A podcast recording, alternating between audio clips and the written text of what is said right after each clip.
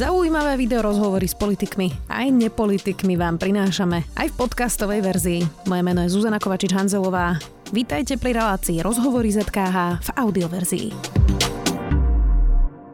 Slovensko má za sebou mesiac tragických nehôd, kde obeťami boli cyklisti od profesionálnych až po bežných ľudí, ktorí sa v obciach presúvajú na bicykli. Spustilo to petíciu, ktorá žiada, aby autá museli obiehať cyklistov s odstupom 1,5 metra. Viac už s Danom Kolárom z Cyklokoalície. Vítajte. Dobrý deň, ďakujem za pozvanie. Pán Kolár, tak niekto, kto možno nečítal vašu petíciu, čo teda žiadate okrem toho odstupu 1,5 metra? O, sú tam 4 body, sú to tak také štyri opatrenia, ktoré sme zvolili, e, ktoré môže vykonávať štát. Sú, je teda tá petícia cieľená na túto úroveň štátu a sú to opatrenia, ktoré sa dajú vykonať v podstate hneď a ktoré e, nie sú nejak finančne náročné. To znamená, teda tá prvá e, je ten 1,5 metrový odstup, to spresnenie toho odstupu v zákone. Druhým bodom je lepšie vyžadovanie alebo efektívnejšie vyžadovanie dodržiavania maximálnej povolenej rýchlosti na cestách, nakoľko práve tá rýchlosť je podľa nás kľúčovým faktorom bezpečnosti cestnej premávky. E, tým tretím bodom je zmena postavenia dopravných inšpektorátov v procese účovania dopravného značenia. To je, aby obce si vedeli regulovať nejaké zóny? V podstate, hej, aby mali v tom trošku, trochu silnejšie právomoci, respektíve aby ten proces prebiehal trochu svižnejšie. A tým štvrtým bodom je taký trochu komplexnejší, zodpovednejší prístup k otázke bezpečnosti cestnej premávky na Slovensku. Najmä tam zdôrazňujeme absentujúce dáta o dopravnej nehodovosti, bez ktorých sa veľmi ťažko navrhujú nejaké zmysluplné riešenia. Uh Vyriešil by to ale aspoň čiastočne ten e, odstup 1,5 metra, lebo ja keď som si teda pozerala m, veľa aj z tých tragických nehôd, tak mnohé z nich sú, že nedali prednosť, e, napríklad keď išli z vedľajšej cyklistovi. Takže nie je to vždy uh, tá tragédia práve preto, že ich zachytí vlastne niekto, kto ich predbieha. Takže vyrieši to tie tragické situácie? No samozrejme to nevyrieši všetky, to ani netvrdíme. Tá bezpečnosť cestnej premávky to je naozaj komplexná téma a to sa nedá vyriešiť jedným zákonom. Ten e, odstup je jedným z mnohých, ale jedným z tých najčastejších e, dôvodov alebo jednou z tých najčastejších príčin nehôd e, s cyklistami. Ale samozrejme, že sám o sebe tento zákon nás nespasí. Aby si to niekto, kto nebicykluje, predstavil, tak uh, skúste mi popísať, že aké sú teda tie vaše skúsenosti. A potom prejdeme aj k tomu, že aké možno majú chodci skúsenosti s cyklistami na chodníkoch a podobne, ale že teda čo teda zažívate od tých vodičov na ceste, lebo e, tá výhláška hovorí, že teda vodič má bezpečne predbehnúť toho cyklistu. A ja sa priznám, že ako vodička vždy bezpečne a častokrát aj presne toho 1,5 metra predbieham. E, takže nepristupujú k tomu vodiči bezpečne? Ako sa správajú teda na tých cestách? Hmm, správajú sa rôzne, aby som teraz nerad sklzol iba do nejakých akože takýchto anekdot, že čo sa mne stalo, čo sa komu stalo. Je to jednoducho jednou z častých príčin týchto nehôd. Aj mne sa to teda stalo veľakrát, e, že ma teda obiehal automobil veľmi, vo veľmi malej vzdialenosti a teda necítil som sa veľmi bezpečne a nebolo to ďaleko od pádu. Nemal som ešte takúto nehodu, som nezažil, že by ma teda priamo zhodil, to by som tu už možno nesedel, ale, ale akože stáva sa to. A, a zároveň je to, je to jeden z dôvodov, ktorý sami samotní užívateľia bicykla často udávajú ako jeden z dôvodov alebo jeden, jedna, jednu zo situácií, kedy sa na cestách necítia bezpečne. A, a to je ďalší dôležitý faktor, nie iba, nie iba to skutočné riziko, to, čo sa naozaj udeje na tých cestách, ale aj to vnímané riziko, pretože my pokiaľ chceme na Slovensku stále zvyšovať počet ľudí, ktorí využívajú bicykel, tak musíme robiť niečo preto, aby sa cítili bezpečne, lebo teraz sa bezpečne necítia. Dobre, to, je... ale to sa dá urobiť bez cyklotras, lebo to, čo vy hovoríte, je presúvanie sa v mestách zväčša, prosto do práce, do školy. Um, takže to je trochu separátna téma od takých tých cestných cyklistov, ktorí trénujú na Jasne. cestách prvej, druhej triedy.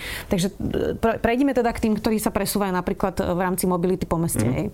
Uh, dá sa to vôbec bez tých cyklotras? A to, čo vidíme napríklad po Bratislave, že uh, ešte predošli primátor vyznačili iba nejak na cestách vlastne vlastne šípky, kde sú akože cyklisti, ale v podstate je to stále rovnaká cesta a, a vôbec to nič nerieši, tak to vám asi veľmi nepomohlo. Takto, ako som hovoril, tých opatrení je množstvo. To sa nedá povedať, že iba 1,5 metra to vyrieši, alebo iba cyklotrasy to vyrieši. Je to naozaj súbor opatrení.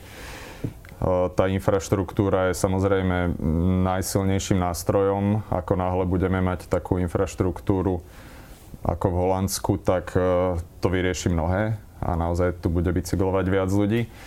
Ale jednak to trvá pomerne dlho, pomerne veľa to stojí a jednak e, aj tam trochu prispôsobujú aj tie zákony. Navyše, Čiže... teda zatiaľ sa žiadne nové cyklotrasy masívne nestavajú v Bratislave. Uvidíme, či sa to podarí neskôr.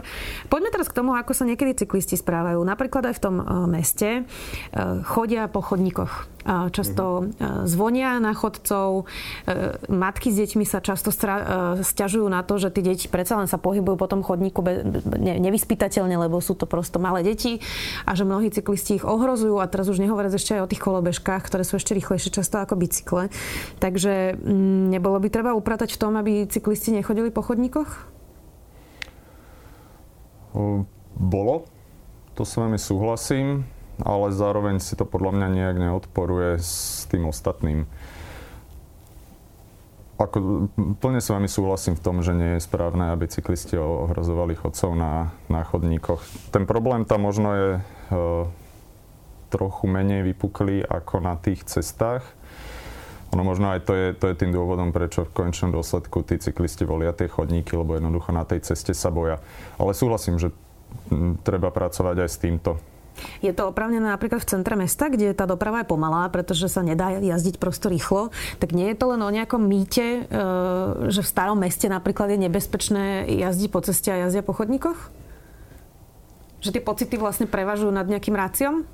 Mm, nemyslím si že v tomto prípade by pomohla nejaká iba čisto, že osveta. Ono aj v tom starom meste, aj keď sa pohybujeme v zóne 30, tak tá 30 sa reálne v podstate nedodržiava. My sme sami tu robili merania, kde nám vyjde v 30 starom meste medianová rýchlosť 46 km za hodinu. To je jednoducho šialené. V podstate o tom hovorí aj celý ten druhý bod tej petície, že že ani v tých centrách mesta nedodržiavame tú rýchlosť. Keby tam naozaj tou 30 sa jazdilo, tak som presvedčený, že aj, aj tí ľudia na tom bicykli by volili cestu. Ešte jednu vec vám e, vyčítajú často vodiči, a teda nie vám konkrétne, myslím cyklistom, samozrejme vy nemôžete za, nezodpovedať za všetkých cyklistov, ale zjednodušujem to.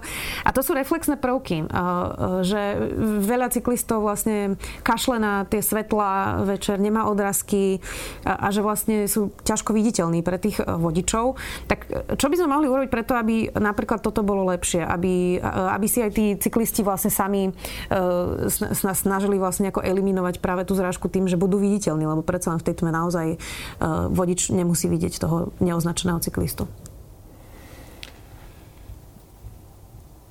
Um, opäť súhlasím, že deje sa to, že, že nie sú všetci cyklisti osvetlení a nemôžem ako keby hovoriť za nich, za, za všetkých týchto ľudí, ktorí používajú bicykel.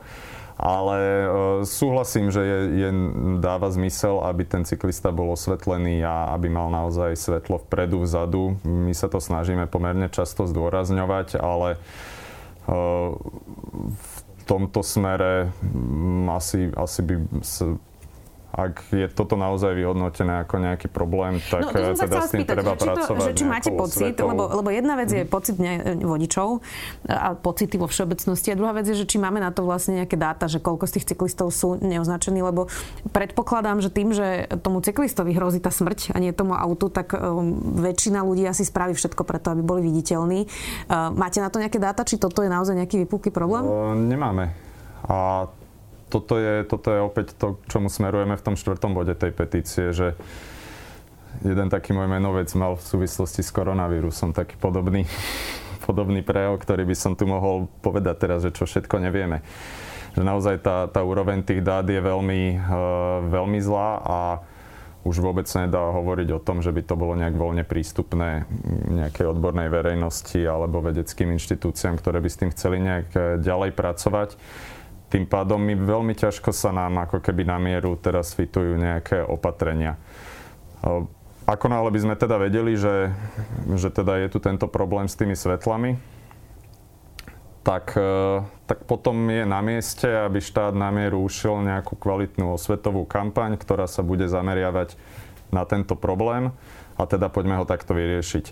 Ale iba tak ako keby strieľa do vetra, že nemôžeme mať 1,5 metrový odstup, lebo tento nemal svetlo, to, to je, jednoducho nedáva zmysel. Ja som rozmýšľala, že ktorého kolára ste mysleli, asi Richarda Kolára, nebolo sa Kolára, však rozumiem správne, dobre.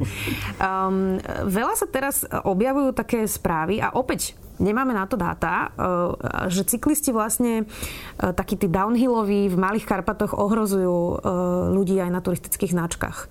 Je to nejaký vypuklý problém? Necítim sa úplne zrelý zhodnotiť toto. Zachytil som správy iba z médií o tom, že, že niekde sa stalo nejaká nehoda v tomto zmysle. Zachytil som aj v opačnom, také video bolo nedávno publikované, kde, kde naopak na tom, na tom single traili sa prechádzali nejakí ľudia, ten cyklista ho zase nevidel, tak v tom skoku nejak vo vzduchu tesne, tesne sa vyhli. Zrejme, zrejme je aj toto vhodné riešiť, ale opäť nemám pocit, že by to bol nejaký najvypuklejší problém. Ak, ak je, tak vravím, skúsme navrhnúť nejaké riešenia, skúsme sa zanalizovať, prečo sa to tam deje, ale e, za nás ako cyklokoalícia nevenujeme sa horskej cyklistike ani výstavbe trailov.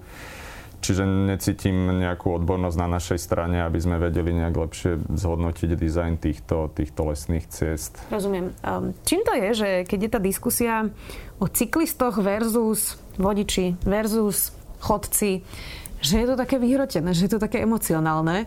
Mne to trochu sa priznám pripomína diskusiu lyžiarov so snowboardistami na, e, na svahu, že tiež navzájom si proste nadávajú a, a neznášajú sa. Tak čím to, že je to vlastne taká vyhrotená diskusia, e, že je to také emotívne a že tam vlastne neprichádza k nejakému vzájomnému pochopeniu e, aj, teraz myslím oboma smermi, nielen teda, že voči cyklistom, ale niekedy od cyklistov ku chodcom alebo k tým vodičom.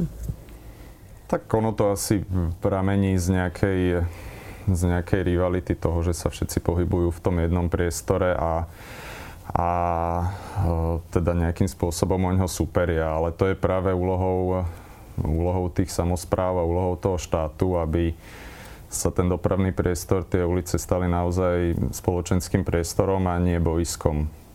To, ťažko to dávať zavinutým ľuďom. Ja viem pochopiť bez problémov šoféra, ktorému jednoducho vbehne nejaký teda opitý cyklista niekam a on teda je z toho v šoku a musí na to reagovať. Rovnako viem pochopiť cyklistu, ktorého denne obehne na tesno 10 aut a, a je potom nahnevaný. Ale e, myslím si, že správnym riešením by bolo naozaj vytvárať prostredie, ktoré, e, ktoré nám umožní predchádzať vôbec takýmto situáciám, ako nejak obviňovať jedných alebo druhých. Vy ste sem dnes prišli na bicykli. Hej. Je to nebezpečné jazdiť na Slovensku na bicykli? Ako kde, ako pre koho. Ale vo všeobecnosti asi hej, keďže ľudia to tak stále vnímajú vo väčšine. Napríklad v Bratislave je nebezpečné jazdiť na bicykli? Mm, Zlepšuje sa to opäť, nejakým spôsobom? Je, ťažko povedať, čo je to nebezpečné, ako pre koho. Ja som si na to zvykol a vyberám si teda také trasy, kde nemám nejaký pocit ohrozenia, ale ako náhle to nie je bezpečné pre dieťa, tak to je nebezpečné, hej. No a teda tá otázka, že či sa to zlepšuje. Ja mám pocit, že viacej ľudí bicykluje ako kedysi, že, že veľa ľudí sa prepravuje práve týmto prostriedkom. Tak e, smerujeme aspoň nejakým smerom, ktorý je lepší Mm, určite sa to zlepšuje. Myslím si, že, mm, že to je nespochybniteľné. Aj ten, aj ten náraz počtu cyklistov, aj to tempo zmien, či už e, na strane samozpráv, to je zase od mesta k mestu rôzne, ale už dneska sme na úrovni, kde v podstate každé mesto chce nejakým spôsobom riešiť aj tú cyklodopravu. Niektorí už vedia ako, niektorí ešte nevedia, ale, ale ten záujem tu je.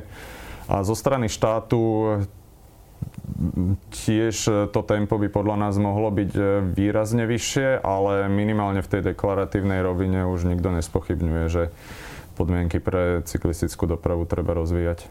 Záverečná otázka. Vy teda máte petíciu, žiadate tieto zmeny. To sa inak nedá ako zákonom v parlamente. Sú nejaké signály, že to prejde, že to bude? Vy máte dosť veľa tých podpisov. Máte teda na strane po tých tragických nehodách aj e, naozaj väčšiu časť verejnosti. Takže bude tá zmena? Ja pevne verím, že bude. Zatiaľ sme nemali oficiálne rokovania ani na ministerstve e, dopravy, ani na ministerstve vnútra k týmto zmenám, ale pevne verím, že niečo sa už zmeniť musí. Budeme na to čakať, budeme to sledovať. Ďakujem veľmi pekne. Dan Kolár, Cyklokoalície. Ďakujem. Počúvali ste podcastovú verziu relácie Rozhovory ZKH. Už tradične nás nájdete na streamovacích službách, vo vašich domácich asistentoch, na Sme.sk, v sekcii Sme video a samozrejme aj na našom YouTube kanáli Denníka Sme. Ďakujeme. Dátumy, mená či udalosti, taká je zvyčajná predstava o dejinách, ktorú najčastejšie poznáte z hodín dejepisu. Dáte mi však zrejme za pravdu, že minulosť nám ponúka ďaleko viac než len výpočet základných informácií. Je to predovšetkým dobrodružstvo poznávania a fascinácia dobou, ktorá je nám viac či menej vzdialená. História preto ponúka zážitok z cestovania. Cestovania v čase. Vydajte sa na túto plavbu v čase spolu so mnou v podcaste Dejiny. Nájdete ho vo všetkých podcastových aplikáciách a na webe Denníka Sme. Moje meno je Jaro Valent a každú nedelu vás spolu s hosťom vezmeme na nové miesto i do inej doby.